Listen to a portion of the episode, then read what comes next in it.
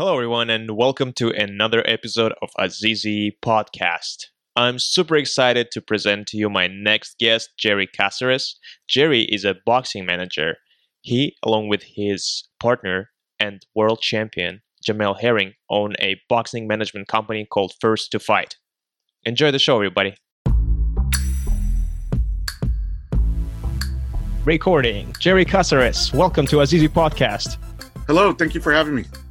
Um, it's kind of funny. We followed each other for a long time on Instagram because we both are boxing people, and you more so. You know, you're actually working in the industry and you're grinding, and I always see you, you know, doing your thing.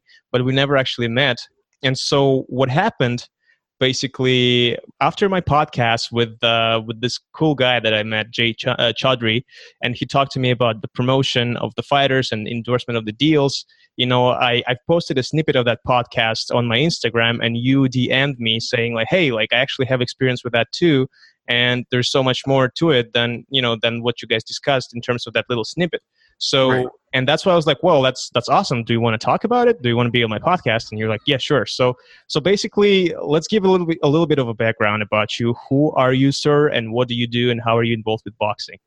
All right. Uh, well, like you introduced me, I'm Jerry Caceres. I Go ahead and uh, I, I'm a part of a company named uh, First to Fight Management. Uh, it's myself and world champion Jamel Herring. Uh, he's my partner in right. the in, in, the company. Great boxer. Uh, yeah, you know, great great guy, great boxer. Um, we actually went ahead and were able to take uh, do something unique, which was take a fighter that's the current world champion and that's been through you know the ups and downs of boxing. And uh, take my experiences in the boxing world, having worked with uh, other fighters in the past, uh, having worked with MMA fighters, having worked with promotions and promoters from uh, the MMA world and from the boxing world, and be able to take all that and form a company together, uh, not only to to to go ahead and help fighters, but to to guide them correctly. Because you know, look, there's a lot of managements out there. There's a lot of uh, people that can go ahead and get you a fight. That's not a problem of getting a fight, but it's about planning and building a career and mm-hmm. strategizing mm-hmm. because mm-hmm. there has to be a, a, plan from start to middle to finish as to where you want to go ahead and take the career of the fighter. Mm-hmm. And, so that's, uh, that's super awesome that we're talking about this because that's exactly what I've been discussing on my podcast before. And some of my guests basically stated that the management situation for the current professional boxers is is not the best one because again, a lot of managers are not professionals. They're not. They don't have necessarily experience uh, to be a, a, boxing or an athlete's manager, and especially in boxing, you know, a lot, a lot, of the times the boxers would, you know, hire their relatives or their friends, you know, right. with, without actually looking at their credentials and or like their, you know, past in terms of experience. So you are a boxing manager, and you have your boxing yes. management company with Jamel yes. Herring. Yes. And yes, and uh, you know, I've been a, I've been fortunate to to be with Jamel for for quite some time. Uh, you know, I've known Jamel since uh, his Olympic amateur days, and uh, you know it was one of those things of where uh, I was a fan of his. I, I was a fan of his because uh, you know I have a lot of friends and family that have been U.S. Uh, Marines, so to see him come through the ranks, uh, you know, and see a military guy, in this case, Marine, break through to the top amateurs and make it onto the Olympic team was mm-hmm. something really special for us because it doesn't happen very often, you know. Absolutely. And and uh, then to see him, obviously now in this phase go on to win a world championship. Uh, there's only a handful of fighters that have been, you know, U.S. Marines and that have won a world title. So it's a proud moment, and uh, you know, we have that experience of what we did with him, and also other fighters that I've worked with. Uh, I worked with Seniesa Estrada, super bad. Uh, she fights for Golden Boy, mm-hmm. and I know what it is, you know, in that case to uh, to see what it really takes to take women's boxing to another level because um, you know there was a lot of days where we grinded and uh, you know, going back to the Tom Loeffler uh, cards, you know, that we spoke about, uh, you know, Gennady Golovkin's cards, uh, the su- super uh, fly cards, mm-hmm. and even uh, some local promoters where we needed to really go ahead and show that she was a valuable part of the promotion in terms of being able to generate a crowd, sell tickets, mm-hmm. to to to make her uh, to to to be able to give her the opportunity to earn uh, you know good money and to keep fighting often because everyone wants to fight. Look, there's a million right. fighters out there. Everybody wants to fight, but uh, we really need to go ahead and have a plan when we go to the promoter of how we're mm-hmm. going to market this fighter. If not, it doesn't matter who they are. You're you're not going to get very far with it. So let's talk about those grinding days that you you've mentioned. You know, Yes. I want to start from the very beginning. How did you get Sure. into boxing manager? I saw on your resume, basically on your LinkedIn, you started as a marketing guy. You were very involved in the marketing in general, and then would that be fair to say that that kind of led you into management and like getting into the boxing industry? What was your first step in the boxing industry? Well, my father was a my father was a professional fighter, and growing up, I mean, my father fought in the in the 1920s, and Mhm. uh, he fought under the name uh, Babe Herman. So my father had you know uh, a hundred professional fights and fought for the world Wow. title at Madison Square Garden and fought all over the world. Um, his biggest rival was uh, uh, uh, Louis Kid Kaplan, which is a Hall of Famer, uh, one of the great featherweights in history, and they had a rivalry that spanned over five fights. And uh, you know, growing up, I, I, I always knew boxing, but my father, of course, like any parent, they don't want you to get into the sport. What was good for them was, you know, it's not necessarily something they Right. want. He Right. stressed education, but sooner or later, you know, watching the Hagler, the Hearns, and all those fights with him, it Mhm. planted the seed. Right. It Of planted the seed. I, I found the ring magazines. I found the Mhm. the ring uh, atlas, the with all the records and all his fights highlighted, and Mhm. it's you know, in my mind, and I, I ended up uh, becoming an amateur boxer, and I boxed as an amateur, and uh, that that was you know, I loved boxing, and I have so many ring magazines as a kid and growing up, and and and just being a you know, I'm from Los Angeles, so hmm I grew up in a situation where the gym that I came up in, uh, when it closed, uh, you know, I ended up being forced to go somewhere else, and that was a blessing in disguise because at the time I was a teen and I was heartbroken Mm-hmm. that I grew up in a PAL gym uh, that was sponsored by the Police Athletic League Sheriff's Department, and when we lost the funding, it gave me the opportunity to have to find somewhere else to go, and I ended up going to the world famous uh, LA Boxing Club in Los Oh, Angeles nice. and that's where I met uh, the likes of Shane Mosley, his father Jack. Uh, you know, I remember Genaro Hernandez trained there, Zach Padilla, Hector Lopez. Name the fighters, they they went through there. So it was just for me, it was a a great thing, and um, and, and yeah, that's what kind of led me on the way. So you know, once upon a time, I had dreams of being a world champion too, but uh, you know, as I got uh, into my early twenties, I had some injuries and uh, and I, I was out for about a year and I just decided you know what maybe maybe it's time to go ahead and move on and maybe my uh, competitive aspirations are, are, are over so that's where I found the the business you know and uh, uh, you know that's that's kind of started the next phase of my uh, uh, of my uh, boxing experience because uh, I along the 90s I knew uh, I had met Steve Kim Okay.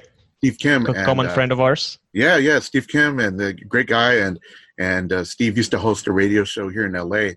So I was a kid in high school, and I, I, I Steve used to go ahead and hook me up with tickets to Forum boxing, and I used Oh, to go and watch all the so awesome. all the great fights there. And uh, when when I'd go to the shows, I was always interested in who the people were behind the scenes. Mhm. So you'd see certain characters from the sanctioning organizations, from the management, from the uh, PR, uh, and I was interested in knowing who those people were because That's funny. I, I had the um, same thing. Like that's what I'm. I'm like when I'm watching boxing. Like I'm also like I'm watching the fight, but I'm also looking for everyone who's around the ring and who's doing what. absolutely, yeah, absolutely, I'm fascinated by that, and Yeah. uh, you know that's that sparked an interest. So years later, uh, uh, you know, when Steve had his website along with Doug Fischer and a gentleman named Gary Randall, they went from House of Boxing to Max Boxing, Mhm. and when they created Max Boxing, uh, I was uh, I was you know afforded the opportunity of uh, doing some work for them. And Like I got what what, go what ahead kind of work? uh, doing video we're covering fights. And uh, yeah you know i remember getting calls for fights uh, hey you want to go you know get calls from gary? And he'd say hey you want to go to vegas? Fly out there. I need you to cover this. I need you to cover that fight and we're talking about early 2000s uh, so uh, you know 2000 uh, 2001 Would they pay for your flights and hotels and all of that? yeah, I was getting paid. I was I was paid for my work. I that that went ahead and uh, you know I was to me it was like yeah this is okay yeah I can go ahead and do this. Yeah, I, like I know a lot of the a lot of the fighters were in the same age group as me, so Mhm. you know I was able to go ahead and get to certain fighters and have them remember me or talk to them and and be able to get them uh, get the coverage or get the interview from them. You know it wasn't a problem. So it was yeah like you said it's a dream job and I was like cool this is cool but I took advantage of being there and m- making sure that I met people, that I met the Right. television executives, that I met people, and that they I remembered them by name and that they remembered me.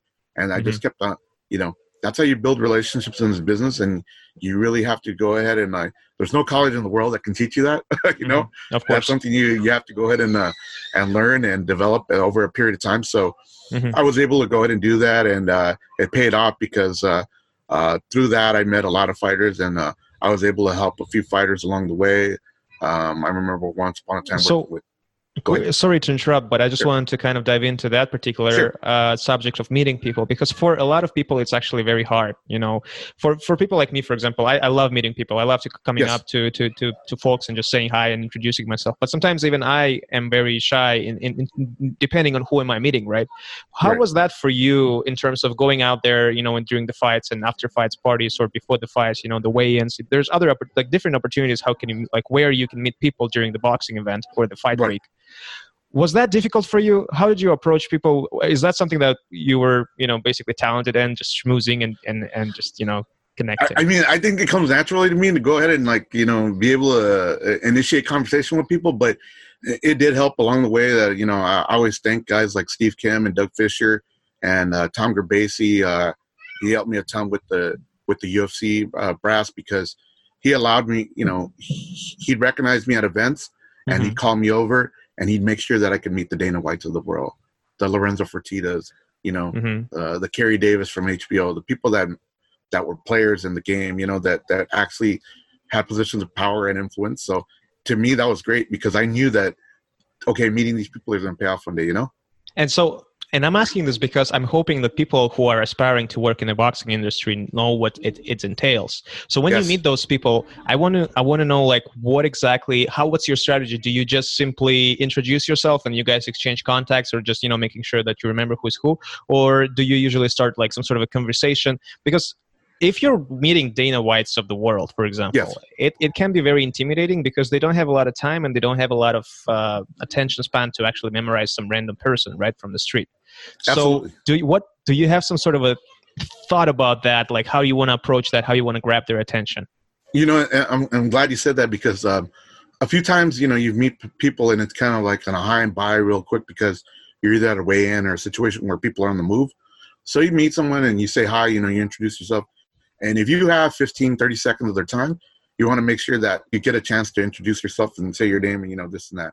And remember them by their name because you may run into them. It's a fight weekend. You may run into them again the, the morning of the fight, or you may run into them in the lobby. And you want to make Right. sure that you're able to go and say, hey, you know, it was nice meeting you yesterday, this and that.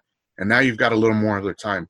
Um, you know, I remember with uh, Dana White, when I was at, I was, you know, covering UFCs because, you know, through that media experience, I was able to cover, uh, do work for for a lot of different entities. I was able Mhm. to do work for. I remember my video being used by ESPN. Oh wow! Uh, yeah, you know, the night that Floyd Mayweather uh, retired against Carlos Baldomir. now, did they ask tired. your permission to to use your video?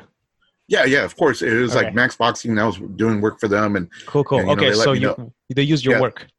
yeah, they let me know, hey, guess what? HBO wants your video, Perfect. and I was like, wow, all right, you know, and they want to show, uh, you know, uh, because you rem- remember the fight was, uh, the fight was shown on a pay per view, and then a week later they replayed it. So in the replay, they wanted to show that after the fight, Floyd had announced his retirement. Right. No one expected that, so the HBO cameras weren't there. I was there at the right place at the right time. I caught the video, Mhm, and so just you know being able to go ahead and uh, and, and be in a situation like that mhm. wa- was cool. But uh, what I was going to say was that, you know, just through my work, I was able to create myself other opportunities, uh, get get published by Fox Sports, become a content provider for them. Uh, You know, get published by.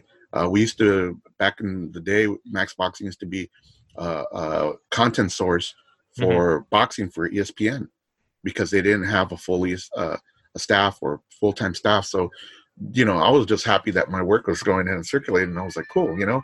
yeah, of course. I mean, this This is is going to open up doors for me to cover more events. So, in going to the UFC and covering their events also at the time because I love MMA and the martial arts, um, Tom Gerbasi, which was a Max Boxing guy and was editor or is still editor for the UFC. Uh, I remember him giving me a call one time at a weigh-in. Hey, we're going to go and have lunch with uh, you know, a couple other guys from the UFC. You want to come? You, you're going to want to come. Here. You're to, you know, he's telling me you're going to want to be here because Dana's going to be here, Lorenzo, right, uh, Joe Silva. So I'm like, wait a minute, the owner, the president, the matchmaker. Yeah, I'm here. I'm there. Yeah. So and and that's the best feeling because I've discussed with my guests before. That's not the first time I'm hearing the story. When you're out of out, out of the blue, getting invited to a dinner or to a lunch with with some some big people, right in the industry, and that's just so exciting because all of a sudden you feel included. You feel like oh, absolutely, you, you are in that you know club. So it's it's absolutely. Cool. The, the moments like that is when I, I I was telling myself, you know, okay, I, I like I was validating my work because I was right. like, okay, um, I'm getting somewhere because like uh you know the fans are fans so you provide them mm-hmm. content and they're mm-hmm. happy with getting it but it was you know guys that i grew up reading and being alongside them in press row and then mm-hmm. being in the media room with them and then uh, gaining their respect you know getting their respect and then of course obviously fast forward to now i'm able to call a lot of those guys you know uh, people that you know i follow them or they follow me and i see them mm-hmm. in person i talk to them and and we have a good relationship and uh, you know we've been able to go ahead and establish that over the years from you know my transition from the media to the business side and now to mm-hmm. management you know mm-hmm. so yeah it's it's it's a series of uh, of circumstances and and but the whole time i was interested in learning and you know anyone that's trying to break into the business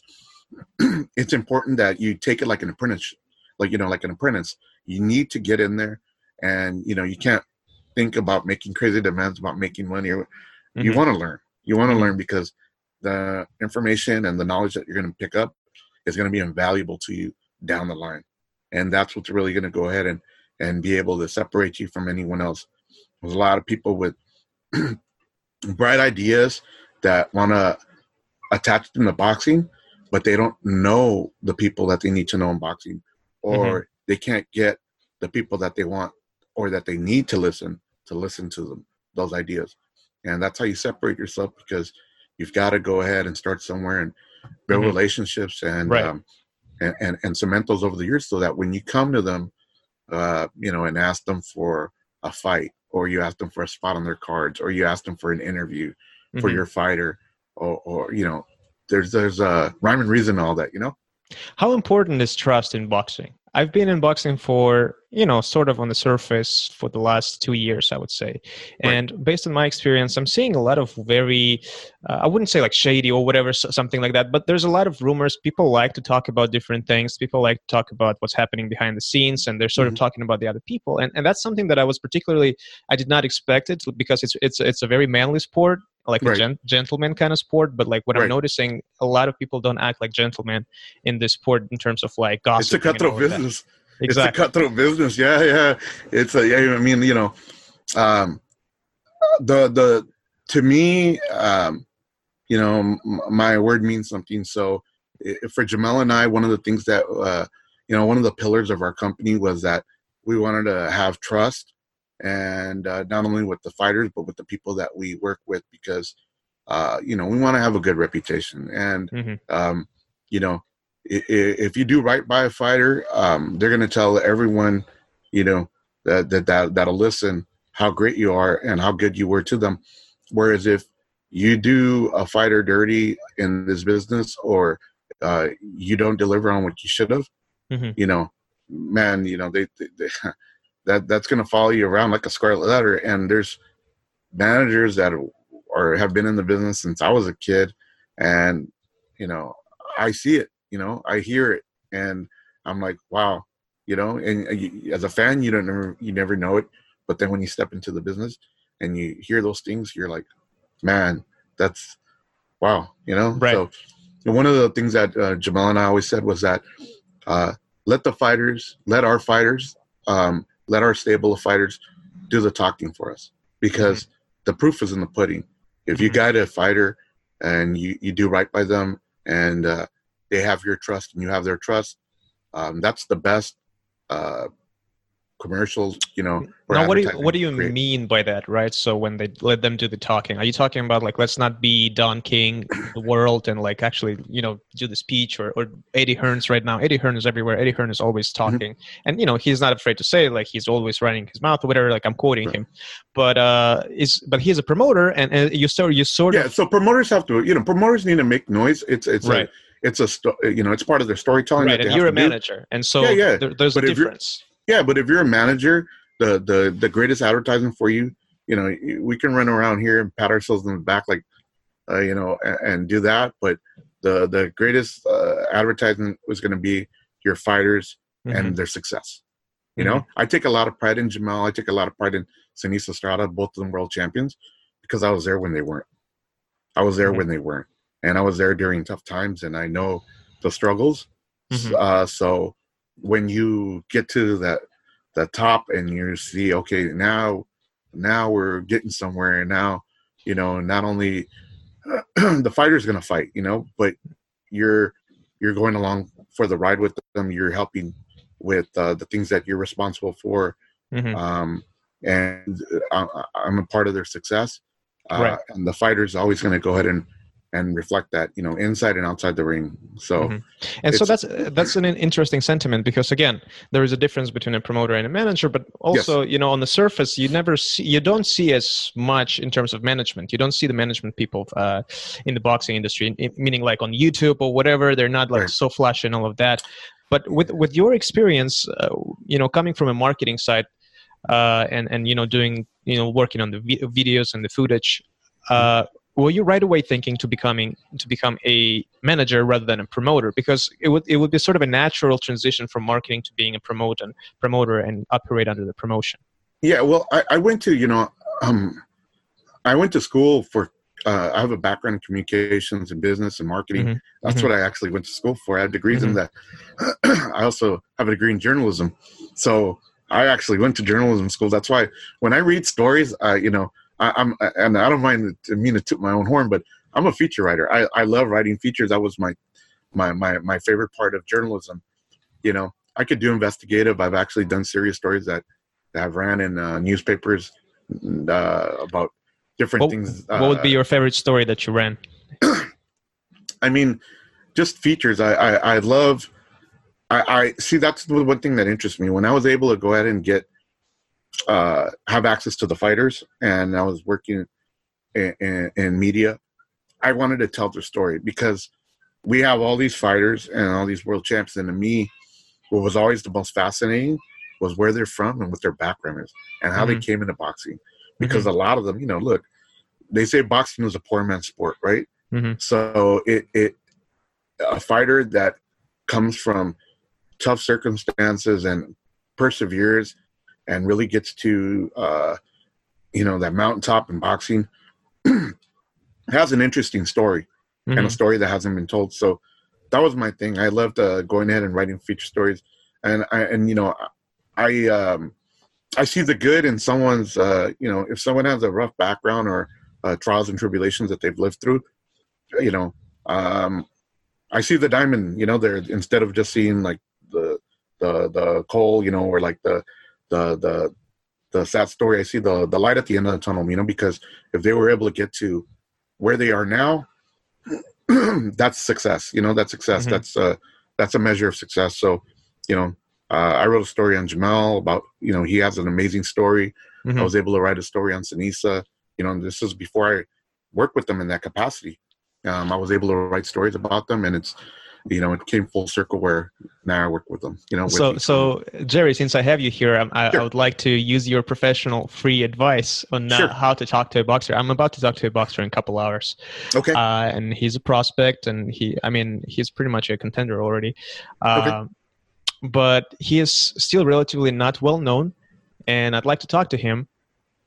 But again, I would like to know about their background, right? right. I would like to know how they came, like they're they're a foreign boxer, you know, came to the United States, and you know, getting to that success level.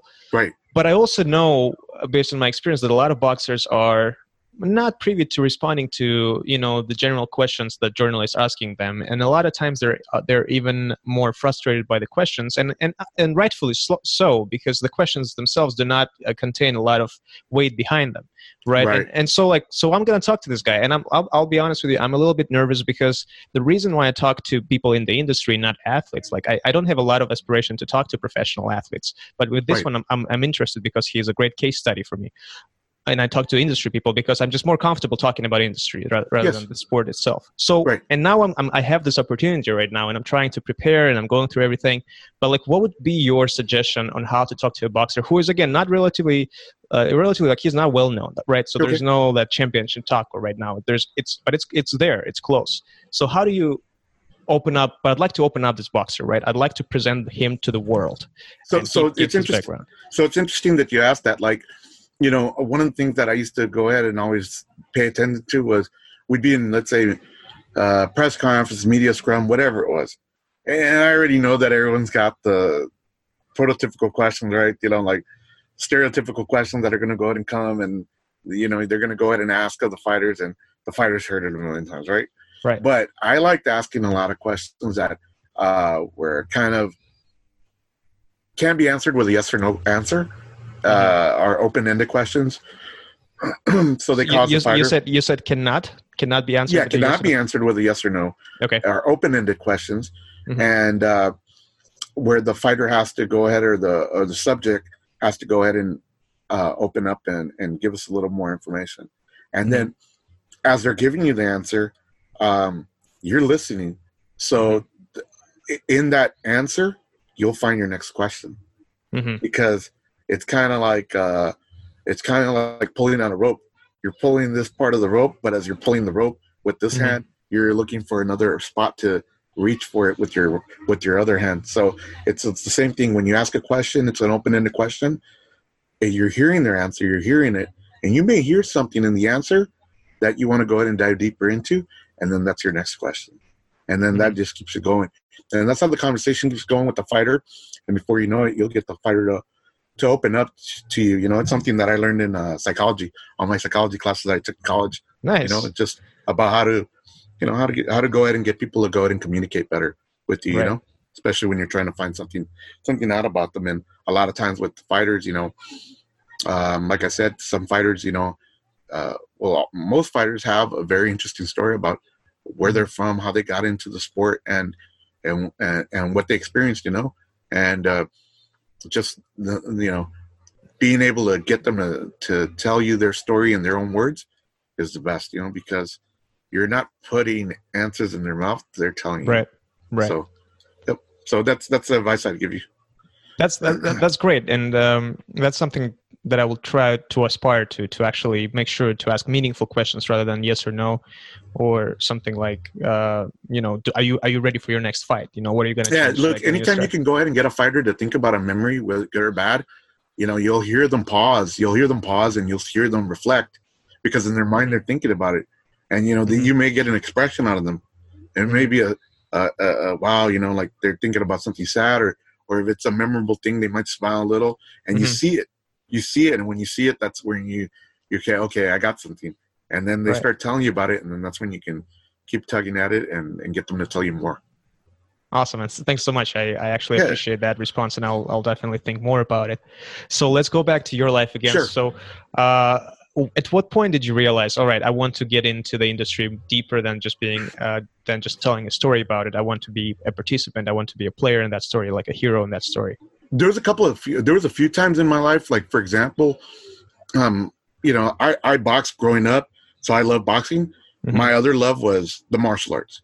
Uh, you know, uh, uh, like I, I, if it's three things I love in the world, it's boxing, the martial arts, and music. And a lot of my friends were growing up were involved in hip hop and mm-hmm. ended up becoming artists.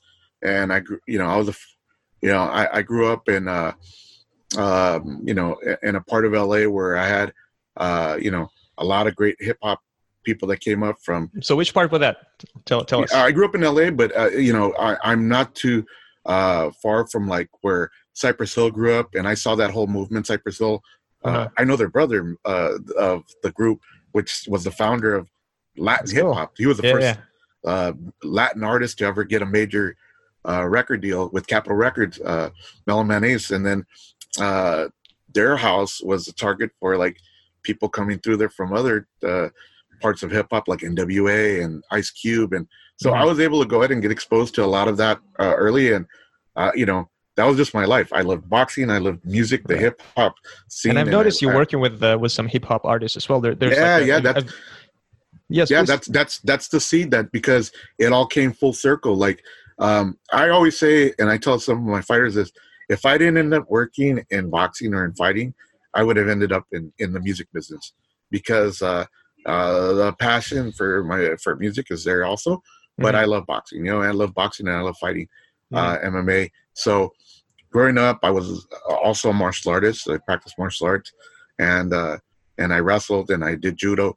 So mm-hmm. like I, I always, uh, I remember a friend of mine uh, they were all getting they were training with a guy and they were all high school wrestlers right right but they were training with a guy and um, and then years later i ended up finding out that that's was Royce Gracie, you know? Oh wow! Yeah, and he was getting ready for UFC one. What do you so think then, about? Yeah, so please finish that, and I'll start, and I'll ask my next. Question. Yeah, so so like I'm like wow, you know, uh, and then I got to meet Royce himself, and this is in the '90s, and I'm like, man, I got to meet Royce Gracie, and like, again, you uh-huh. know, I watched UFC one, UFC two. I know who he is.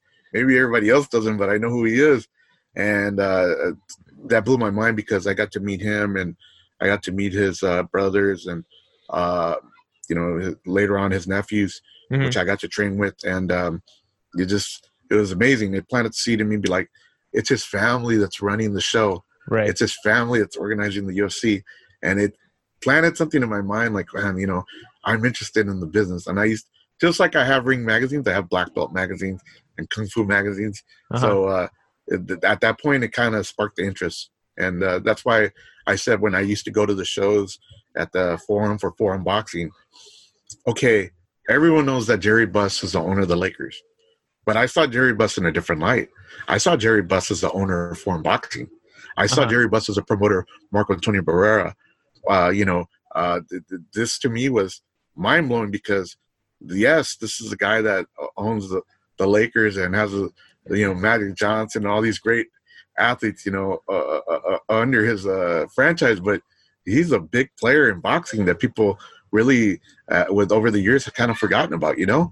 And mm-hmm. to me, as a kid, I was like, this is this is awesome because I'm here on a weekday and I'm seeing him ringside, and you know, he's going ahead and having influence on the careers of Mark Mark Antonio Barrera, Juan Manuel Marquez, uh, so many great fighters that came out of Forum boxing, you know. Mm-hmm. So that that planted the seed, and then later on, I got the chance to work with um, Mighty Mike Anchondo, which was one of Golden Boy's first world okay. champions, and I got to go so, ahead and work. So work. before before that, I, I, just I just wanted to quickly sure. ask you because I, I'm always curious about that. Do you notice how crazy people are getting about jujitsu? Like it's it's becoming yeah. it's becoming. I've seen the I've seen it. Yeah, I mean, and I'm I'm considering it uh, myself, you know, to start doing jujitsu because everyone's saying that that's the most sort of uh, an effective uh, sport, you know, martial art in a street fight, right? If you right. know jujitsu, you're pretty much a, kill, a killer. Uh, but it, it's becoming a sport of because you know there's a Gracie Barra gym uh, here in Toronto, in Canada, yes. and I'm considering getting a membership. It's it's a little bit pricey, right? And and uh, but it's it's becoming a sport of elite. Like you you're seeing business people, Hollywood people, the the notorious scientists from MIT. They all go to uh, to the uh, jiu-jitsu like to right. like to, they study jiu-jitsu and, and there's something about it and of of course joe rogan is a huge proponent of that and, and he's always kind of pushing jiu-jitsu like right. what's i mean isn't that crazy because uh, i mean i get it it's a martial art and it's it's a self-defense and all of that but i think there's something more to it what do you think yeah, it's you know for me, you know the the it's funny you say that because I, I have a lot of friends in hip hop that have also gotten into jiu-jitsu over the years, right? Mm-hmm. And uh, when they got attracted to jiu-jitsu and they really dove deeper into it, it was because maybe that was a stress aggregator for them or you know an outlet for them to you know mm-hmm. unwind and and just it's a lot of uh yeah you're competing with someone else or you're learning from someone else but a lot of it is uh internal. You're you know you're figuring things out on your own. Mm-hmm. It's uh it's not just you can't get away with just being a brute. You know you right. can't just be strong. And that's what I learned because when I first jumped into jiu-jitsu, you know, having uh, wrestling in my background, I wanted to go ahead and grab everyone and take them down and just down. And then I realized that they want to be there.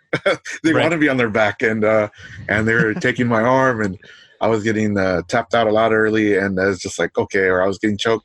But I started learning, okay, it's the, the jiu-jitsu is a gentle art, you know. It, right. It's you know, it's an ebb and flow. So it, it's it, it's really good. It's a, I love it. Out of all the martial arts that I've, I've been able to study over the years, it's by far my favorite, and uh, you know, it's uh, it's very addicting.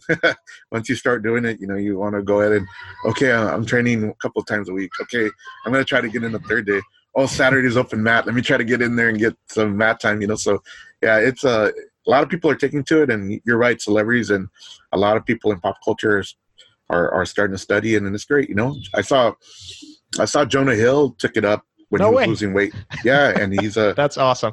Yeah, and he trains at a at a, at a gym out here in Southern California. So uh-huh. it's cool to see. You know, it's cool to see right. when it when it can help people. But yeah, it's jiu-jitsu's had a big explosion. It's probably been uh, uh, it's probably the last two three decades mm-hmm. done what uh, kung fu did in the 70s and 80s mm-hmm. you know as far as exploding that's so, so, funny so let's okay so let's go back to your the first fight that you were involved with with the golden boy yeah yeah like so for example um, i was able to go ahead and uh, you know everything leads to something because just going back to marco antonio barrera well marco antonio barrera was uh was a fighter that was with Forum boxing and I saw his rise from uh, cards on KCAL nine um, on Saturdays, and you know uh, uh, that's how I met Rich Marotta. Rich Marotta, Rich Marotta calling the fights, uh, local cards, that were taking place in uh, Reno or in uh, you know Nevada, and then or in LA, and then he finally made it onto HBO. And then along the period of his career, you know, most people know that Robert Roberto Diaz from Golden Boy, the matchmaker, mm-hmm. used to work with Barrera's team. Used to be a part of that team, and this was before he was a matchmaker, and uh, that's how I first met him. You know, because I I was again paying attention to who are the people and you know who are the people around the fighter, and he was one of the people that you know was always a gentleman and a, and a great guy, and uh, and I met him, and then I saw his rise at Golden Boy, and you know he's a friend, and uh, and it was important to go ahead and just you know have friends like that or relationships like that because you know um, years went by before I ever even asked Robert for something, Robert Diaz, you know. Mm-hmm. But I do remember the first time that I asked him for a spot on one of his cards, you know. Mm-hmm. Hey, Robert, this is you know, and I didn't only go ahead and and tell him, hey, I want a spot on your card. I had an idea behind it. I want. Can we sit down? Can we talk about this? You had and a then, value pr- proposition. Yeah, yeah, absolutely. And I wanted to. I had numbers. I wanted to show him. Uh, what you know what budget I needed because listen, man, I was doing everything. I I match made, you know, too. Right. When we would get fighters to fight uh, locally, I, okay, we need this much money. I already negotiated with the opponent. I talked to the opponent's management. So I was coming to the promoter and telling them, I already have a fight. I need this much money. So if we need to sell this much uh, amount of tickets, we'll sell it, and uh, you know we'll take them on consignment. And then uh, if we don't sell the tickets, I have money to back it, so we'll, we'll you mm-hmm. know we'll we'll go ahead and pay for whatever we don't sell. And obviously, you know, we were able to always sell the tickets. So right. So that's that's a you came in, you came in there for that deal with a huge confidence. Yeah, because like I, I knew that like, look, we have a fighter. Uh, she's popular. She's been able to go ahead and fight on a lot of Southern California cards. Mm-hmm. We we want a chance to fight on a Golden Boy card. Mm-hmm. Uh, it's different. It's female. Um, it's never been done on televised part mm-hmm. for Golden Boy. And and he, he liked the idea, you know. Mm-hmm. And I, I give a lot of credit to Robert Diaz because Robert went ahead and uh and, and you know he could have said no. He could have said no, and that would have been the end of that. Right. But Robert was open to the idea, and and um, you know, we we gave a good show. She Denise put on a great show, and uh, and you know that that planted the seed to her ended up you know mm-hmm. and, and ended up signing with Golden Boy. So that was so, that was great. Would you say that was your first official deal in in mainstream boxing? With, with, uh, with for, for, for, the uh, boxing part on a on a larger scale, yeah, because you know I had put on fighters on local cards. Right. To me, it was like uh, I had put put fighters on like uh, her. We were able to get her on Triple G undercards, mm-hmm. and to me that was a big deal because Tom Loeffler is a is a big promoter also. You know, he has Gennady Golovkin. He was doing the Superfly cards. We were able to get her on the Superfly card. And believe it or not, you know, like I know that the in the final years of HBO, uh, there was other women that got on uh, on on television. You know, got televised before uh, HBO boxing came to a halt, uh, like you know Claressa Shields and Cecilia Braekhus. But I really wanted to push hard because I wanted. I saw people, Roy Jones, Max Kellerman. I saw uh, these people uh, get excited when they watch Seniesa fight. They were uh-huh. like, Roy Jones is a big fan of hers, and he was like, "Whoa, she mm-hmm. fights mm-hmm. like me," you know, because she she throws double, triple hooks. She mm-hmm. moves around, you know, and she's an intelligent fighter, and she scored knockouts. And and she really, you know, for a small girl, she was really putting on a show, and um, and, and they noticed that. Mm-hmm. Okay, we're getting close. I, you know, I'm going to keep on lobbying, lobbying.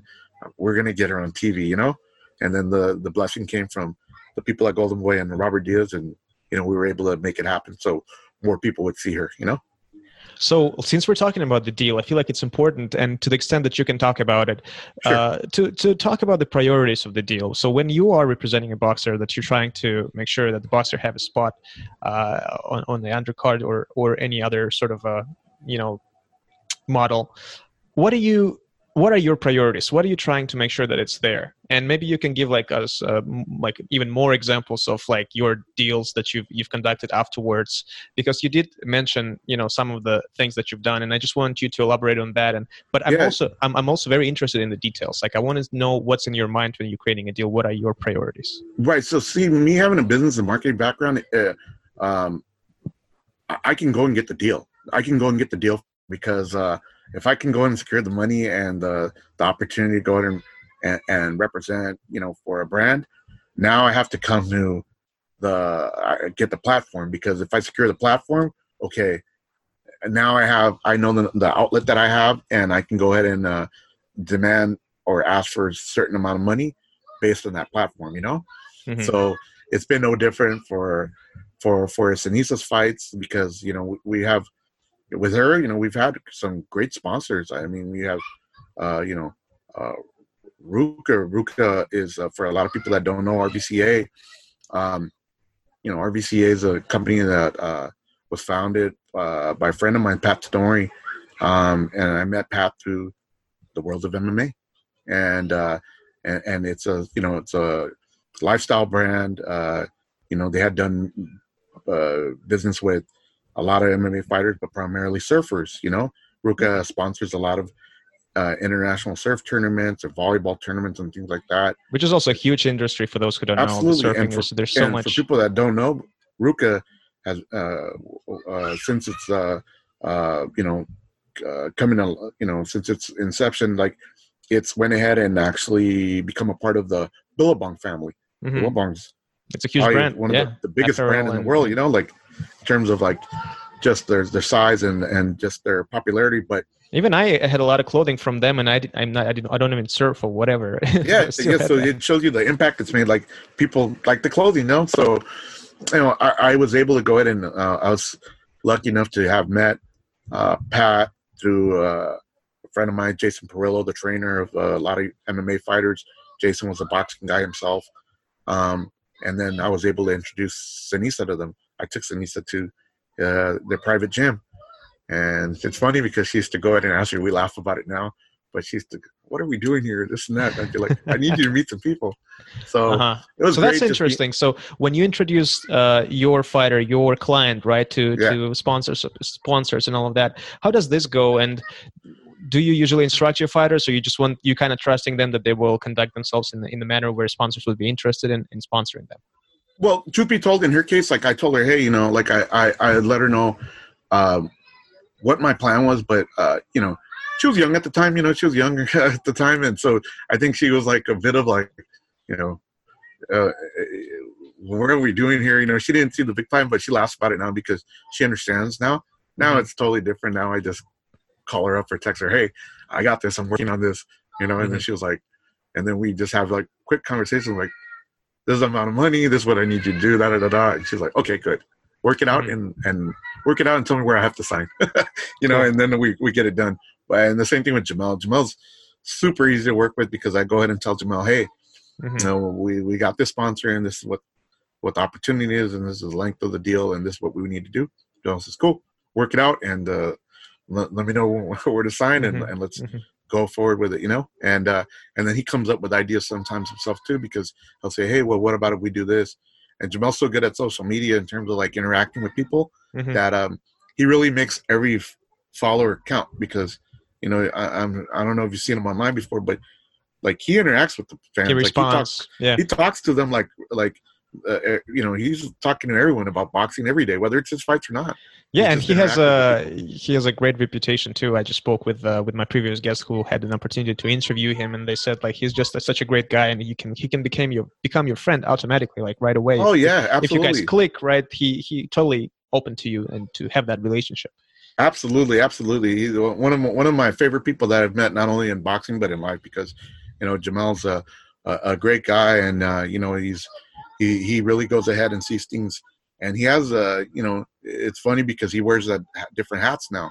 You know he wears manager's hat, and uh, he also has a uh, we joke with him about it, but he he has a promoter's eye because uh, when I you know like even his current fight that we're talking about the Carl Frampton fight Mm-hmm. when I first presented that idea to him last year, he had just become world champion, and it was like, hey, you know, we have a voluntary defense after a mandatory. what do we take on? Where's our big fight? What do we do? Right. And so, you know, we knew that some of the other champions of the division weren't so anxious to fight Jamel because he's a slick southpaw that's tall. So then I started looking around, and when I talked to him about Carl Frampton, and I said we could go to Ireland and look, listen to me for a second. Jamel understood it right away. Jamel understood it. He picked up on it and he said, "Oh, okay." You know, uh, a, a little known uh, fact that people don't know about is that uh, both Jamel and I are, are are big wrestling fans, pro wrestling fans, right? oh, cool. Okay. Right. So yeah, so you know, from like the old school days till now, Uh-huh. and people could learn a lot about promoting from and marketing from professional wrestling. So give me a couple examples. Yeah, well, so for example, like you know, um, when you go ahead and see uh, like Jamel going over there to Ireland, like uh, you know, here in the United States, uh, Jamel is, is uh, an American hero. He's a great guy. He has a story where you know, the, um, uh, a veteran of uh, uh, of uh, two tours in Iraq, and he has this great, unbelievable story. Olympian, a champion, but over there, it's Carl Frampton that's the beloved fighter. You know Right. because he's the home fighter. So you have to kind of reinvent the, the wheel to say, well, how do we go there and what, you know, how can we make this fight bigger? You know, Mhm. and uh, Jamel understood that. Hey, I go there, I'm the heel. I'm the heel, you know, because He's the bad guy. yeah, yeah, of course, and of course, let's look. I believe in my abilities. I believe in myself. Uh, we're gonna go there. We're confident, and we'll go there and we'll make it a bigger fight. Here, it's a big fight, but over there, it's even bigger. Right. So Jamel understood that, and that's what made it easy for us to go ahead and and, and tell Top Rank, hey, you know, look, look this. And I remember we, we- told Carl already, but he's like, "You guys are crazy. What are you guys talking about? Like, he's not going to want to fight you guys." A year later, here we are. That's So- great. That's so yes, cool. but it- you know, marketing of it, you know, you got to go ahead and understand the angle. How do we sell this fight? You know, Mhm. same thing with like, uh, um, I, I- love Seniesa because she she understood when she was fighting Marlen Esparza that okay, they have a beef and you know it's uh been going on for a long time. But fight week, uh, I couldn't be any more happy because she really, really surprised a lot of people because she played it up and uh, she knew how to push buttons and uh, get the reaction. And then you know, just even at the what was it, the press conference where she pushed her, that Uh-huh. was great. That's a pro wrestling angle if I I ever like seen that. one. You know, I like that. yeah, they, they got a lot of people's attention. Then all of a sudden, that became the fight. One, in my opinion, I thought that was the best fight of the night. That was the best fight of the night. You know, Kovalev Canelo was kind of like, uh, you know, it, it, it, it played out hard. It, it was kind of slow for a long time, and then we got a conclusive res- uh, uh, result. course. But you know, but the, the fight overall was kind of like a bit of a snoozer. Maybe they were still asleep because they were in the locker room sleeping for a while. But Wasn't I that crazy, by the way? How crazy was that? The whole it- waiting until the UFC is done. yeah look I- i understand it's competing businesses and and you're going at the same time across overlapping Right.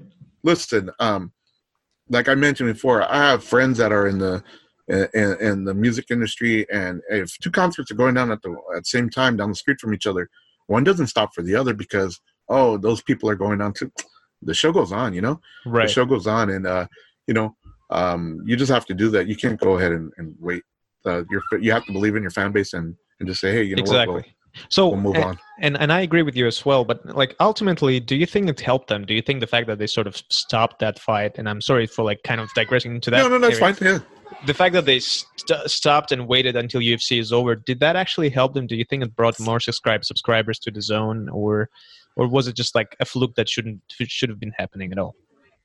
I don't know. I mean, for me, I, I I was happy because I got to watch the other fight too. Was Okay, so sitting there with maybe there is some value in that. Yeah, That I was sitting there with you know, like we had our, one of our sponsors, uh, my buddy Ramses from uh, uh, King Shocks. You know, he went ahead and uh, sponsored Seniesa, so you know he, he's a big MMA fan uh, since his days at Toyo Tires and before that. Right. So right. we're sitting there. He's, he wants to watch the main event, but at the same time, hey, we get to watch Nate Diaz fight. Exactly. You know, Jorge Masvidal. Let's watch it. You know. yeah. So i i- for for for people that were a fan of both, I'm sure they were happy. But you know, I don't know if how much of a impact. Maybe it did. Maybe people went ahead and that were at home said, okay, the the the fight's over. Oh, let's put it on the zone. The Canelo's about to fight, and maybe they did get people to tune in.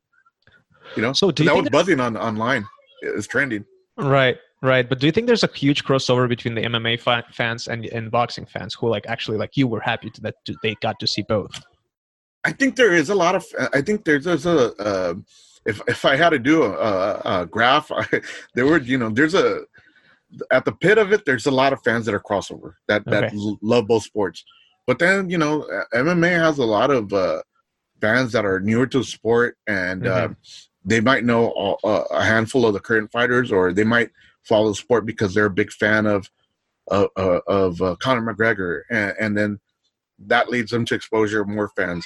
Whereas in boxing, I think if you're a boxing fan, you're uh, you're a fan of uh, predominantly most of the sport, you know, and Mhm. you're learning, or you at least know, uh, you know, most of the things in boxing, but then you're learning about the smaller fighters or the more uh, the the, the uh, European fighters or the international fighters, and your you know your knowledge is growing. So yeah, it's kind of you know I think it's a it's a good percentage that's uh, crossover fans, but I don't know if you uh, you know uh, if, if you can always go ahead and depend on winning over that crowd, you know, because Mhm. it, it, it's a hit or miss. I think on the big fights you can you can go after them because I, I think when the Canelo Alvarez fights or uh, Anthony Joshua fights or now Tyson Fury fights, the whole world pays attention. You know, hmm the the whole world pays attention, so you get the interest from all those casuals. Going back to endorsement deals, uh, Sure. do you do you feel like boxers nowadays understanding the to what extent do they understand the, the, the importance of not just you know the huge endorsements from you know Adidas or huge endorsements from you know the the Tecates and Coronas of the world, Right. but also the smaller like local scale endorsements. Do they do they realize that it's equally important that for their brand to make sure that they have that portfolio of brands that tr- that, that trust in them, uh, and who explains that to them, and how do they Right, so- explain that to them? so I'm glad you asked that because nothing breaks my heart more than at any level of boxing when I see a fighter come out and their trunks are empty. Mhm. Because I'm like thinking, wait, wait a minute, all these people around you, and you know they come out with a big honor rush. I'm thinking, wait a minute, all these people around you, and you Right. can't get one sponsor. I watched last night, uh, Tapia versus Ayala. Right? They were showing them on Showtime. They showed part one, part two of it, and I couldn't help but notice that even in the rematch, Paul Ayala had no sponsors on his trunks, and I'm like, look, I get it. This was late '90s, early 2000s, Mhm. but you got to be kidding me. No one around him could get him a sponsor. Not one sponsor. Come on, man. this is crazy. This is crazy to me. And uh, I, I like when I noticed that. So it, it starts at the local, on the local scene because, you know, um, even when Seniesa was starting off, we were able to go ahead and get her uh, local sponsors, and that Mhm. was important because, hey, look, if, if if you're a fighter that's fighting a four rounder and you can double your purse with local sponsors, um, why wouldn't you want to do it? Exactly. And, it's not something you have to go ahead and do on your own. You just have to go ahead and empower someone around you to do it.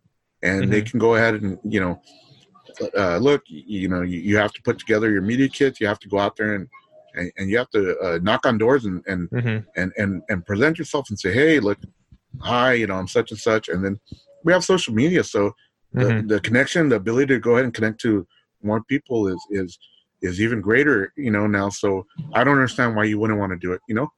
Which again it, it, it's it's it's not per se a responsibility of a boxer which it would be great if boxer also kind of pays attention to that but that's Right. exactly why boxers have managers Right, so exactly. so does that mean that just managers don't do their job right when when you see the trunk it's kind of, by the way it's so funny that like when you see a fight like right away you look at their trunks and you see whether they're empty or not like that's such a cool professional detail about you. Yeah, absolutely. Look, it's it's the management. Managers have to wear a lot of hats, and uh, you know we have uh, you know uh, bef- the night that the NBA shut down, right? Uh, we had a dinner with uh, uh, one of the fighters we're going to work with, right? And uh, so we sit down, and uh, Jamel and I uh, also have our partnership with with Sheer Sports, where we co-manage fighters together. So you know, depending on the the fighter, you know, we call our buddy Lyle over there and we talk to him and him and Ken Sheer, And we'll say, hey, you know, look, we want to uh, work with this fighter. We want to do this, and we have a partnership. And so it's a, it's a beautiful thing because when we sit down with a fighter, we explain to them what each and every one of us brings to the table, and how your their strength in numbers, Mhm. and we're going to get things done. And so that's a great thing that we have over any other management group because look, I have a marketing background. I can also write a press release.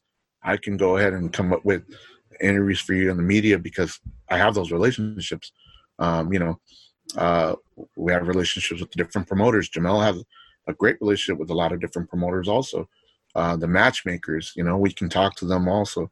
So these are things that uh, we're able to do. And then also Jamel leverages his position in the boxing world as a world champion with his sponsors and says, "Hey, I want who's, you to who's still active by the way so absolutely," and says, "Hey, I want you to go ahead and also, uh, you know, endorse my fighter. You know, I have a fighter that I signed, and I want Right. to endorse them." So these are and, I- and I would assume there, there, also like an undercard opportunities for the championship fights, you know, to be on the absolutely yeah well. yeah yeah. We we can use that situation where hey i'm gonna fight i'm gonna go ahead and put you on my undercard and then uh jamel and i'll have a conversation about we're gonna bring on this sponsor maybe a, a betting website and we're gonna go ahead and take care of we did a package deal we're gonna take care of you and we're gonna take care of them. You know i do that all the time for like let's say for example Seniesa and Jamel fought both in november right so they fought a week apart Right. Which is crazy because damn, that was a hectic a couple of, Of weeks. Of course, there, I mean you're managing two projects at the same time, pretty much. yeah, so like she fought on the second and he fought on the ninth. And we're able to get them sponsorship deals um, where a, a sponsor package deal took care of both of them. Okay. You know, and that was me doing my job because Mhm. I'm like, okay, I was able to go ahead and say, I'm going to get you uh, this. Uh, uh, I'm going to go after this sponsor. And okay, I come back and I say, hey, they're going to take care of you and they're going to take care of Jamel, or they're going to take care of Jamel and they're going to take care of Seniesa. Mhm. And here's how much you guys are each going to get. We need to do this. This is the terms of it. Sign your deal. Let's send it back. Da da da da. And then they fight. And then I have to go ahead and get into uh, town and make sure that their trunks are have the logos on it and have Mhm. everything that they need, and that they're even on fight week, even the day of the weigh-ins, whatever, that we're pumping out the content that we need, you Mhm. know, and and the hashtags and the tags in it, um, and, and it goes a long way, you know, uh, because you have to go ahead and make sure that you take care of your sponsor, and you're taking care of business. You Of know, course. same thing with uh, same thing. A little known fact, like um, on the Fury, uh, Fury Wilder uh, rematch undercard. Um, you know, buddy of mine's uh, Peter Kahn has uh, uh, uh, Mir Iman, and he fought Mhm. on the card. I was able to help them out with the sponsorship, and uh, I said, "Yeah, no problem." So went ahead and got a deal worked out, and it's a sponsor I had worked with before for Seniesa, so we had built the relationship, and uh, we got the deal done. And and you know, I got into town, I grabbed the trunks, I put the logos on there, I got the patches made, and that's stuff that gets done. You the you know, and then got the trunks over to Peter, and and, and you know, uh, got them the exposure that they they paid for, and and he delivered. He you know, we got the pictures up, tagged them, and did all the social media that we had to do. You know, you, and you that's got to go ahead. And and and, and i know uh, personally that it's so those are small details you know getting the trunks making sure that the patches are there but someone has to do this job. And absolutely. if someone messes up the boxer will lose uh, their endorsement if the patch is not there. So i mean there was no deal if, if that's not there. So and a lot right, of things the logo's not right you know exactly the artwork, even the artwork look i got to go back with art departments or or the marketing directors of these companies and i have to ask them hey please send over the file. Oh you mm-hmm. didn't send over the correct kind of file. See um, you know, my background having gone through college, uh, uh, you know, I took photography classes, I took uh, photo editing classes. I'm familiar with Photoshop, uh, you know, um, Adobe Premiere, um, you know, mm-hmm. Final Cut. So there's content you have to create. Like, you know, I do a lot of uh, highlights, and I, I used to do a ton of them for Seniesa because when she was first going in, and I was just trying to get her name out there. Mm-hmm. It's a funny story because and on Facebook, I remember when I approached her about, hey, make a make a nice an Instagram account, you know, because I knew. I said, right. make an Instagram account. She's like, I don't like Instagram. I don't want to go on there. I don't get it. And I was like, make an Instagram account. and you know, when we first started getting our first followers, and then now she has like so many followers, you know, and, right. and she she she you know she really gets it now. But it's funny because you know that was a conversation that had that we had, and then now where she is now, uh, you know, mm-hmm. it, it's content. You know, you have to create content, and Jamel's really good at it because he's playful with his content. Some of it has to do with boxing, some of it doesn't, mm-hmm. but it's entertaining and it's uh, it's your own TV channel. You got to go ahead and and and look at yourself as like, I'm a brand. Uh, uh, you know, I'm a brand. I I need to go ahead and make this entertaining for the fans, and I need to make this rewarding for my sponsorships and uh, all their sponsor companies that we deal with, um, they all laugh because they go, "Man, he's he's a fun follow. You know, he's he's entertaining." Absolutely. So, yeah, so yes, please go ahead. No, I was going to say, I mean, like, and a lot of that I learned because uh, just the the mindset behind getting a sponsorship because I've done it for for promotions also. So, mm-hmm. for example, a lot of people don't know this, but you know, uh, I've gotten sponsorships for promoters.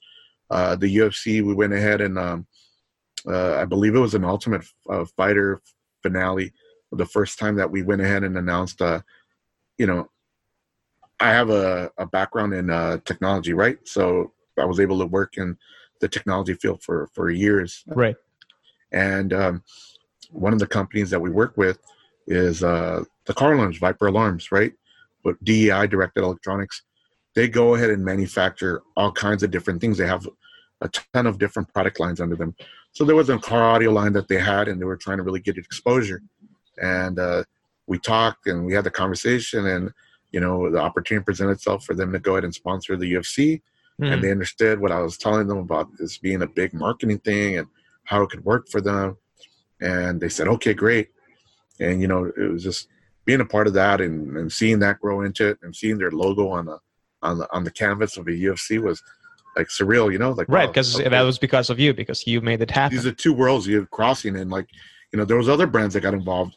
MTX at one point, uh, which was a speaker manufacturer, they built a fight team, and and seeing them at these trade shows with uh, the fighters there signing at the booths, it was it was you know, mm-hmm. it started showing that an automotive industry could get behind fighting. Right. Uh, Toyo Tires dove in with uh, the UFC, and I have tons of friends at Toyo Tires. My friend Ramses, that's now at King Shocks, used to go ahead and be a marketing director over at Toyo, and uh, you know I used to see him sponsor and put together the deals for the UFC. So you, you learn from all these experiences and seeing the business happen and understanding what it takes to be, uh, uh, you know, a good sponsor and and to be involved in a good sponsorship because it's a two way role a good sponsor takes care of the athlete and the team right. that's involved in the deal, but also the athlete or, or the platform has to go ahead and reward the sponsor so that they want to come back right. and they want to do deals again. So, Jay, what's the hardest part about securing a sponsorship? Just, um, I mean, you have to go ahead and, and have conversations with the fighter mm-hmm. or the athlete where they understand that uh, they need to go ahead and create a platform. And, you know, they could say, oh, uh, you know, I'm a local fighter. Well, that's fine. You you you, you have to go ahead and state um, where you're from and and start a local campaign. You know, um, if you're a fighter from Los Angeles, great, represent. you know the fans take pride in what's uh, like them. You know, uh, if you're a Dodger fan, you may be a Dodger fan because uh, you're from LA and that's your team, and and and mm-hmm. you you identify with them. It's no different in this uh, sport. You identify with things, you know.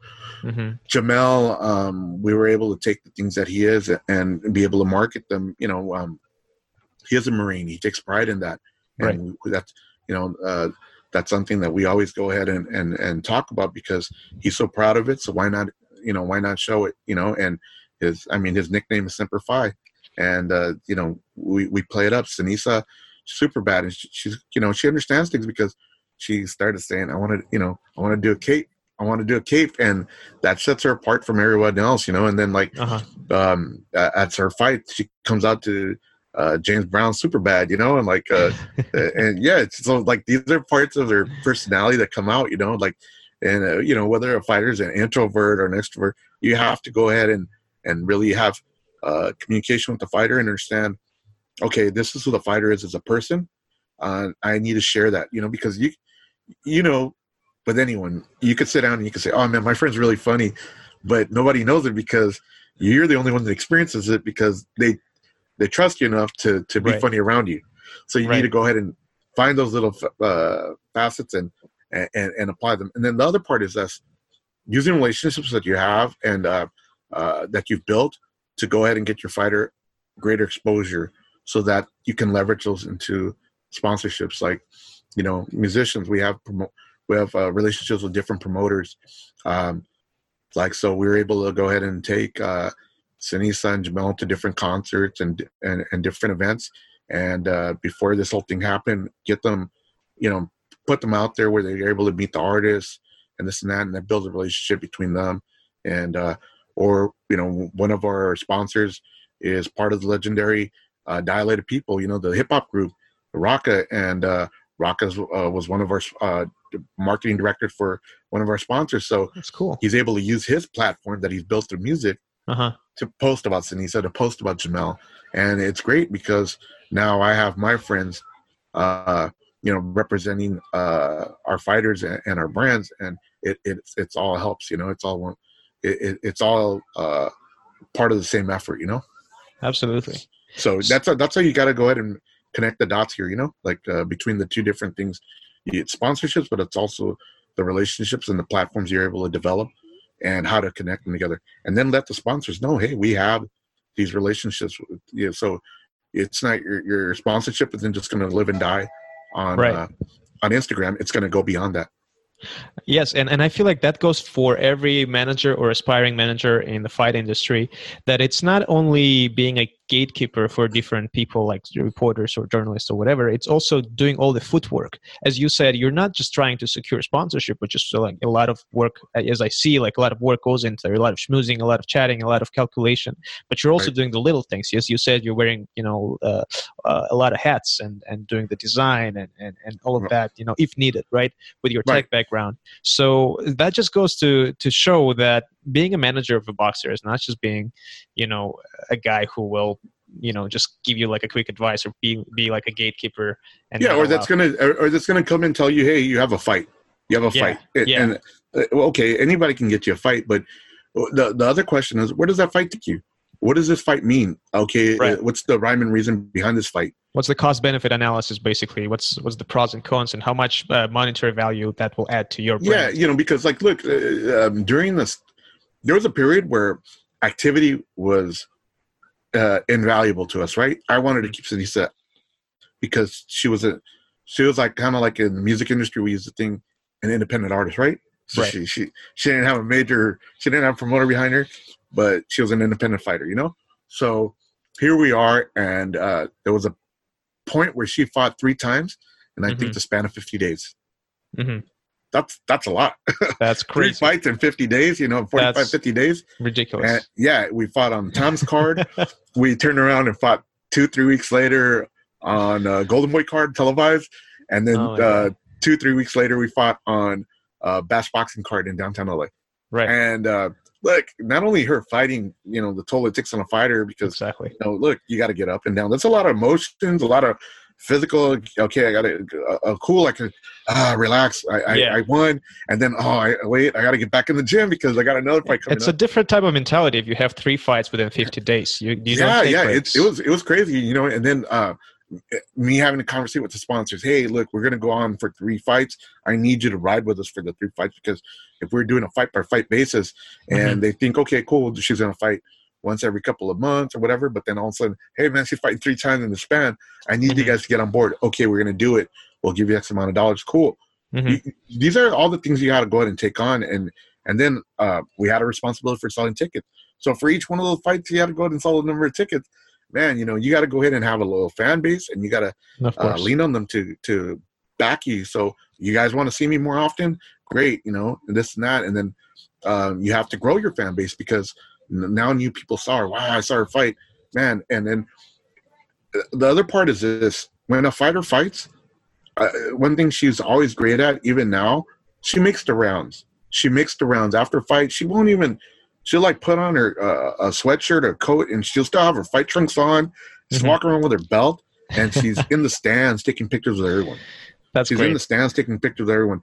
Uh, there was fights at the Superfly cards where she would literally be, you know, Chocolatito or uh, and always fighting, and she was Mhm. walking around doing her victory lap, taking pictures of everybody that wants to take pictures, and that's great, you know. And Jamel does the same thing, you know, whether it's his fight card or someone else's.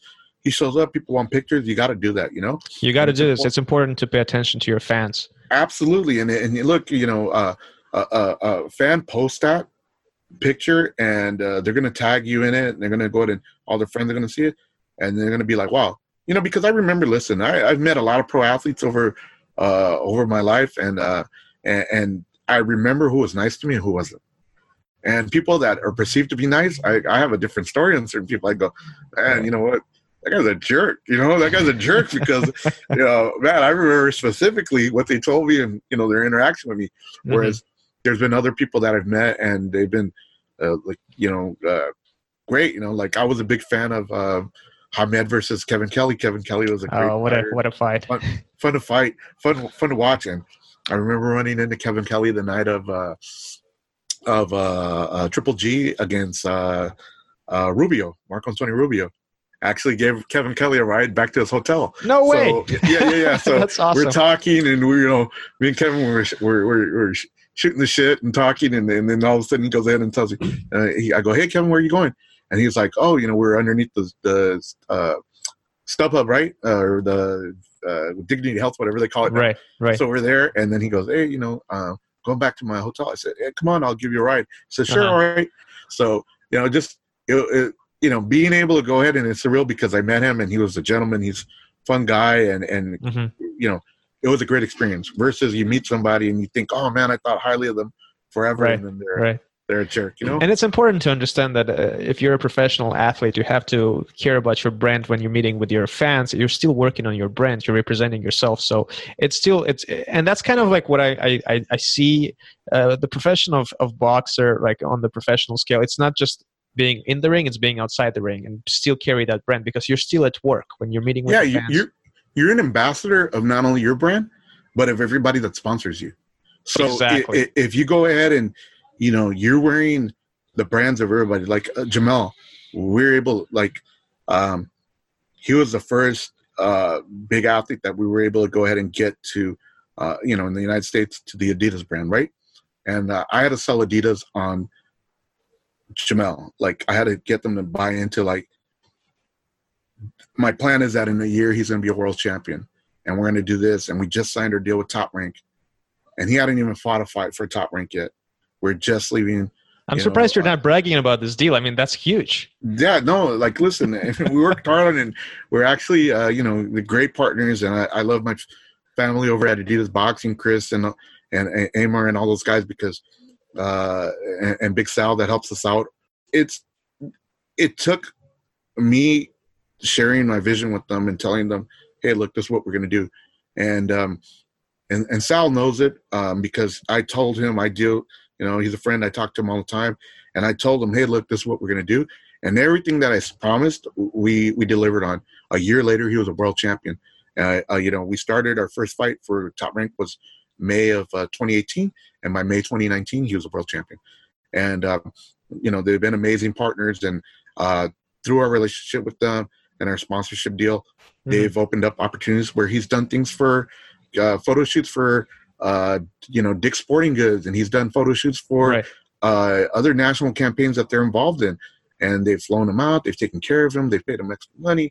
This is great. Like uh, uh, you know, these are opportunities that we were able to go ahead and get because um, they believed in him and we believed in them, and and we did everything and we continue that we need to do to have that relationship flourish and and grow even more because it look it was so goes his deal so goes the deal and opportunity for other fighters you know absolutely so Jerry, going back to today's nowadays, right? We are yes. we're sort of in a funny situation right now. We are during this lockdown. We're currently all sitting at homes because you know that's what we're supposed to do, uh, and so do the athletes. What do you think is happening right now in in these terms? And and I mean, I, I, just saw like a tweet from Steve Kim. He's like, I think the based on the people that I talked to, athletes needs to stay prepared because you never know when the thing's gonna happen again, yes. when the fights are gonna be allowed. We see Dana, Dana White, you know, trying to make UFC happen. Uh, when do you think, based like on your personal forecast, when do you think the fights will be back on? First off, this is you know during this time, you know, um, Jamel will be the first one to tell you um, that you have to understand what it is to really be a manager. You have to reach out to your athletes. Um, you know, not all your athletes are, are going to be uh, financially set to make it through this period. So you have to reach out to them and see if, you know, there's anything they need. Mm-hmm. And if there is anything they need, then, uh, you know, uh,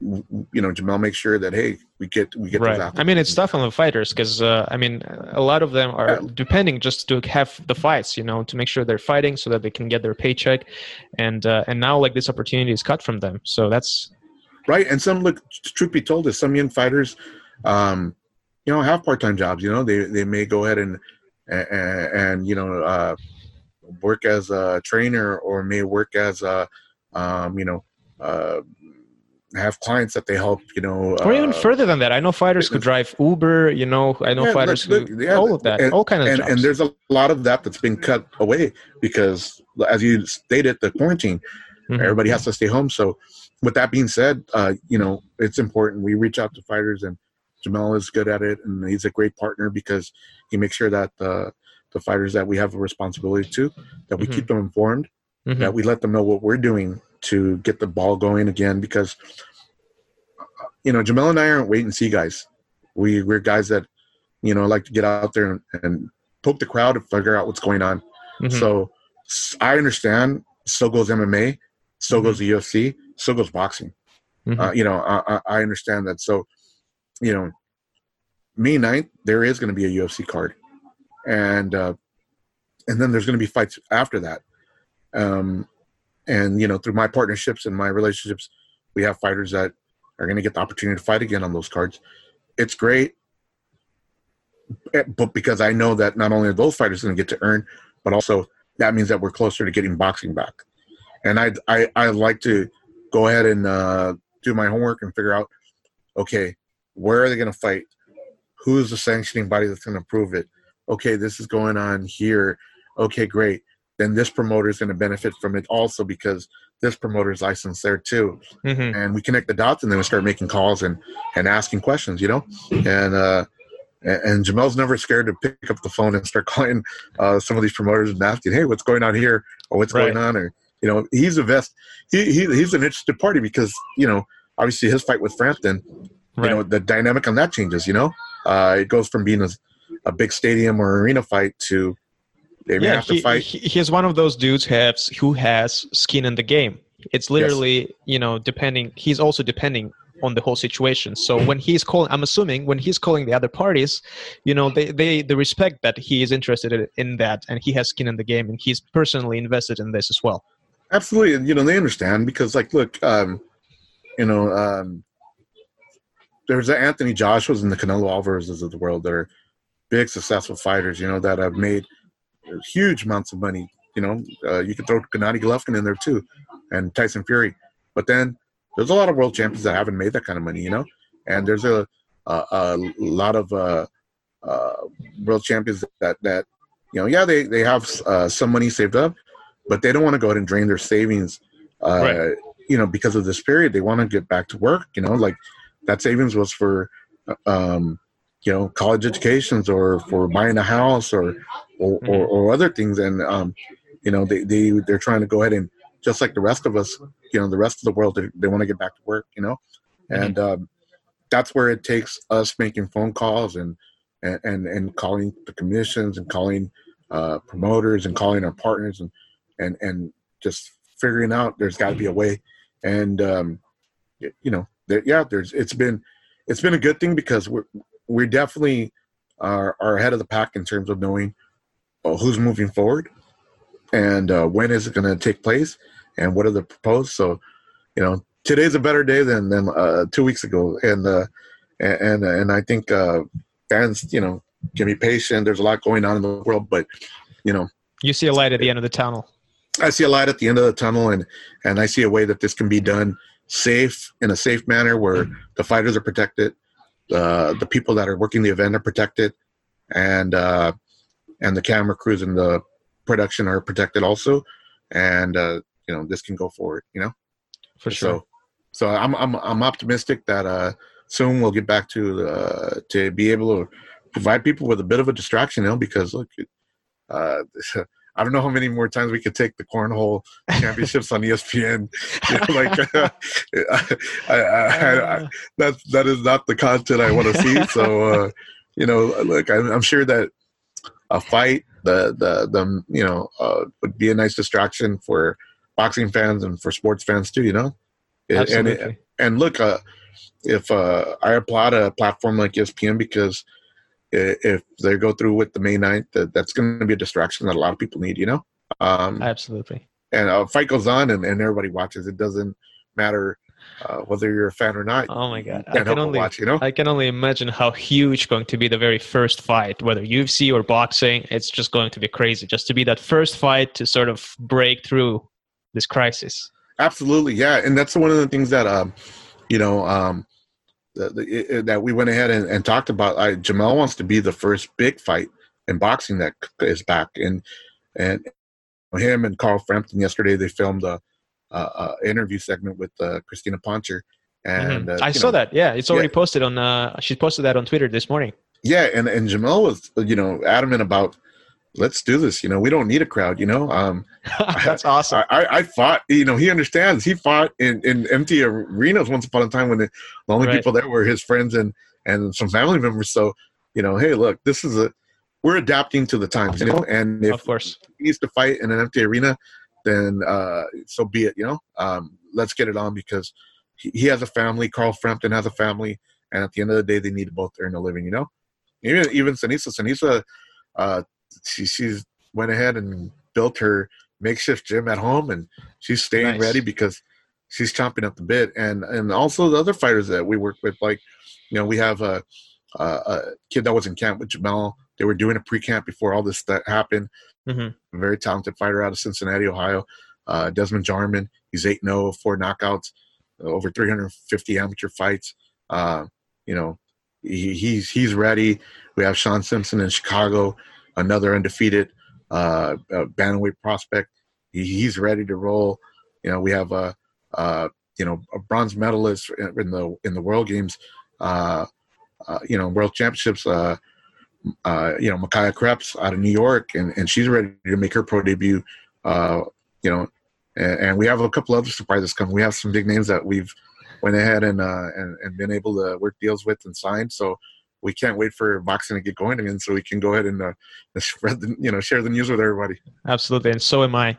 Jerry we are we've been speaking for we've been talking to an hour and a half and that's and and it's sort of like flew by so quickly. So i i'm so happy that you reached out and that we can actually have this conversation because likewise I, thank you yeah because i see so much experience and you know and so much calculation behind what you're saying in terms of like how you work and how you do things. And i you know i, I grew to respect you within this an hour and a half so quickly. Yeah uh, absolutely. Thank you. And you know and, and, uh, like i said you know there's a lot of people that know me in boxing and um, i know the media knows me. Like the, the the guys that have been around for for for a while you know the steve kims of the world the, the doug fischers you know, d- these guys know me. Uh, uh, Tom Gerbasi, um, you know, they, they they all know who I am and and, and what I do. Um, but you know, it's being able to go ahead and just, um, you know, the success of the fighters is allowed me to go ahead and share more of what it is exactly I do. You know, um, like for example, you know, Jamel won Comeback Fighter of the Year for the Ring Magazine, and that was huge. And you know, um, I remember getting the call from Doug Fischer, and Doug Fischer goes, "Hey, I just spoke to Jamel and got some quotes for the Ring Magazine issue." And I said, "Okay, cool." And he goes, "We gave him Comeback Fighter of the Year," and I said, "That's great." Awesome. And he goes, "Hey, he he spoke highly of you." And I said, "What?" And he goes, "Yeah, he gave you a lot of credit for his career."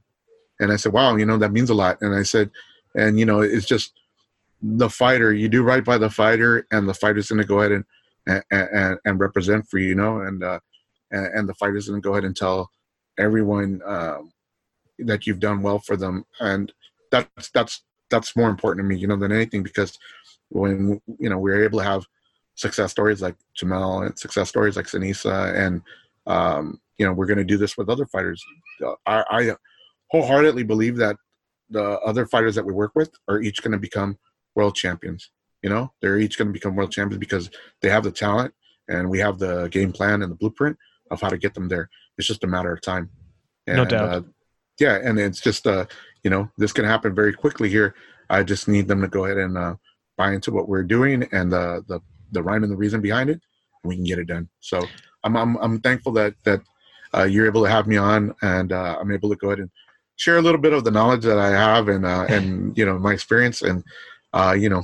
Uh, it's, I'm, a, it's, I'm it's, it's, an honor for me, sir. How do how can people find you? How can they reach out to you if they if they would like to work with you? Yeah, um, yeah, yeah. On Twitter and on I'm on Twitter and on uh, also on Instagram as uh, Wildcard King. So that's W I L D C A R D uh, K I N G. Perfect. Wildcard King on both, uh, and you know, uh, you can give give myself a follow. Is it the same handle for Twitter and Instagram? Yeah, it's the same handle Perfect. for Twitter and Instagram, and, uh, and, and you'll see me there. You'll see my pictures with Jamel with Seniesa, and uh, and you know, if, if anyone that has any questions or you know, uh, any any any you know any fans or fighters that have questions, you know, feel free to reach out. Thank you so much, sir. And once again, it was an honor, and I wish you all best of luck with you and your your clients and your team. Thank you, thank you, and uh, you know, hopefully soon uh, we'll be able to go ahead and, and be back on and with some uh, with some big news. And uh, you know, once we get the ball rolling here in the next couple of weeks, I think um, I'll be able to go ahead and share some uh, some big news with you guys. Thank you so much, Jerry. All right. All right. Thank you. Goodbye. Goodbye.